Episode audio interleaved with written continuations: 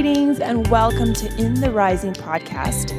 This is the show where I talk about living your best life, living in alignment with your dreams, your hopes, and your goals, and leaving behind that shame blame game that really does nothing for you, nor really for anyone else either.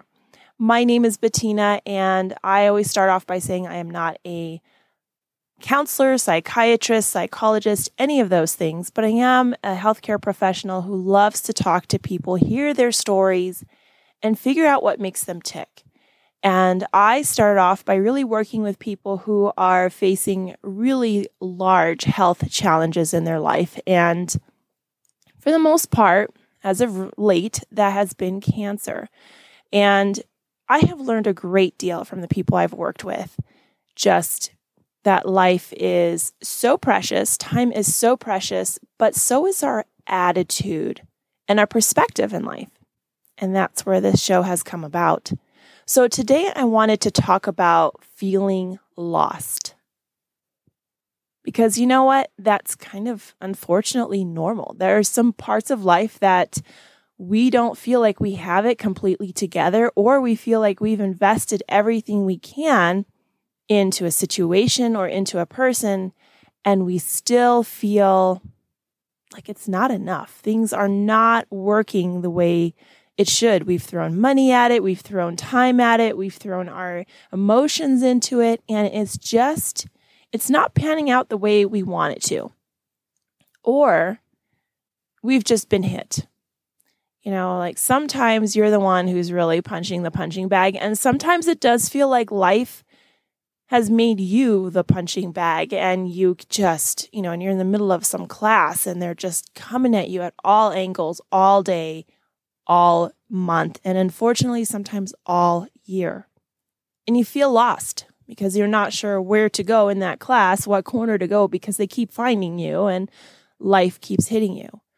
So, I wanted to talk a little bit about that today because you know, we just had Valentine's Day. We are, you know, in the middle of hopefully a reopening nationally, globally, but there's still so much going on where life has just been so radically changed that a lot of us don't feel like we have both feet on the ground. We're just kind of floating from place to place.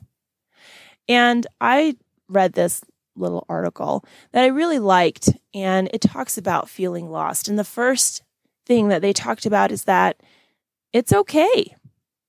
It's okay to feel lost. There should not be, we shouldn't have to feel shamed.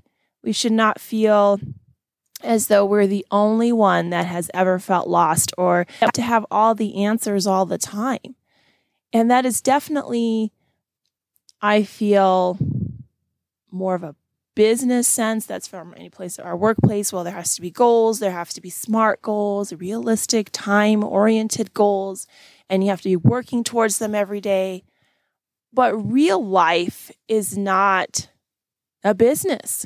Real life has ups and downs where your smart goal goes away. And I know there are people that would argue, well, that happens in business too. That's true. But we're not a machine, I guess is what I'm getting at, where we can just change the assembly line. In real life, sometimes those parts break down and it's almost like the parts to fix it just to keep moving on. Well, you know, the whole thing has been discontinued and now you have to have a, an entire new assembly of how to go through things. So it's okay to have those moments when you just feel like you can't go from A to B, and you certainly can't go through the alphabet from A to Z. But there is a saying you have to know where you've been in order to know where you're going. And so sometimes in those lost moments, we can really stop and instead of figuring out or being down about what the present is, look at where you've come from. Take that moment to actually appreciate all the efforts, not just from you, from people around you, but what you yourself have done to get to this point. All the challenges you've overcome, all the challenges that you may have not overcome, but have then made a detour. You're here today, but for the most part, being here is already many steps above what some of us ever imagined. So it's okay to not know all the answers all the time. It's completely okay because the answers will come. They may not look the way we want them to, but the answers will come. The second thing they talked about is be aware that you have more control than you think. And often being lost comes, gosh, it's like hand in hand on the beach with feeling powerless. Well, I can't do this and I can't do that and I can't buy this and I can't go here. But what can you do?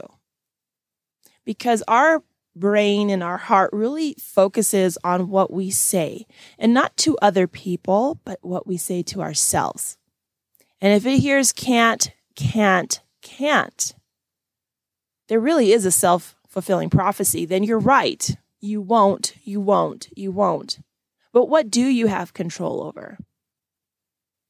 Looking at those things makes you realize that you have a lot more power. And one of the main things that you have control over is your attitude.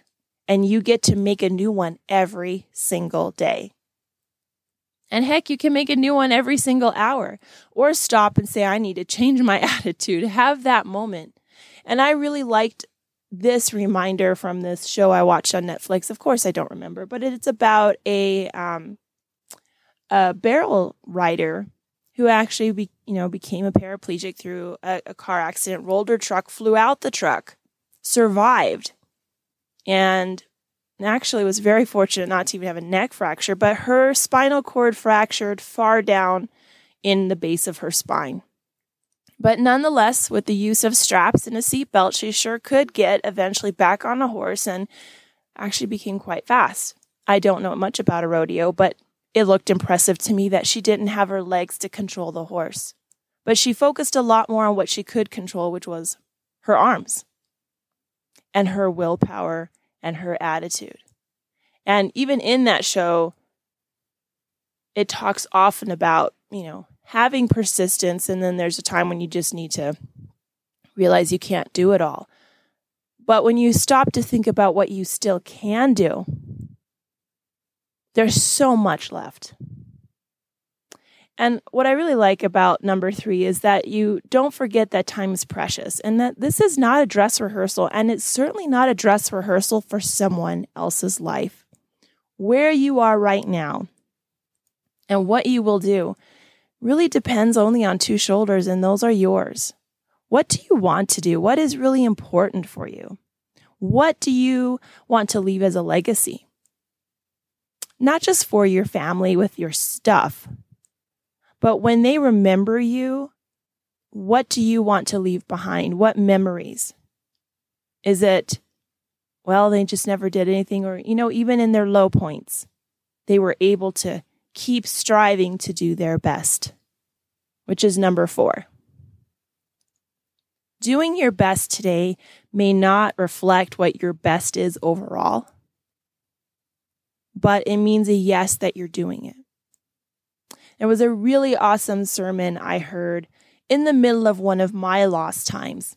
You know, when you sit in the back and you don't want anyone to see you because heaven forbid someone might see you in church because you're a mess. You know, just you're there. You're not sure why you're there. You're not sure why you went because you're exhausted and you feel depleted and you feel deflated and defeated and what other D word you can come up with.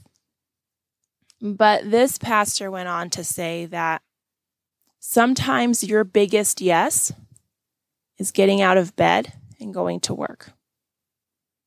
It means that your hair's not the best it can be. It doesn't mean your makeup's the best it can be. It doesn't mean that your smile actually reaches your eyes, but doing your best is starting that process. You're putting in energy to go from A to B. And sometimes your yes may just be getting out of bed on the weekend and not binge watching and not sleeping all day. And sometimes your best will continue to have some action that you realize you're actually moving into your best. That that lost feeling is there, but you're going some direction and that's going to help you figure out what you need to do. And lastly, number 5, remember you're not the first one to feel this way. And that's I think the the biggest enemy of feeling lost is the isolation, the feeling alone, hence lost. But the thing is, this lost space has been occupied by pretty much everyone at one time. Now, that lost space can look different emotionally, psychologically, and certainly financially for a lot of people. But in that place, to know that you're not alone. And I think that's the greatest part of working with who I've gotten to work with. A lot of these feelings they're having, they're having to handle alone, even if they are with close ones. But knowing that they're not the only ones to feel this way has given a lot of validation to a lot of people I've worked with. Because the answer or the question keeps coming up Have you ever heard anyone say that? I know I'm alone, but does that sound right? And just being validated in their feelings of being lost. That it will get better because other people have felt that way. And it took some time, but they've slowly walked out of that lost and they slowly found their new place which may be better than if they had always stayed on that original track.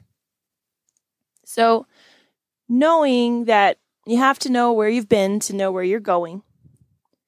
Number two, be aware that you have a lot more control over your life than you think you do. You always have control over your attitude. Never forgetting that time is ultimately precious. You only get this one minute, one time. Strive to do your best. Because at the end of the day, the only one who really knows if you're doing your best is you. And remember, you're not the first one to feel this way. And you're not the first one or the last one to get out of this funk. And you may be there to help the next person or some person you come across that definitely feels the same way you do. So, thank you so much for your time today. I am so grateful for it because you know what? Time is precious. And until next Tuesday, let's keep building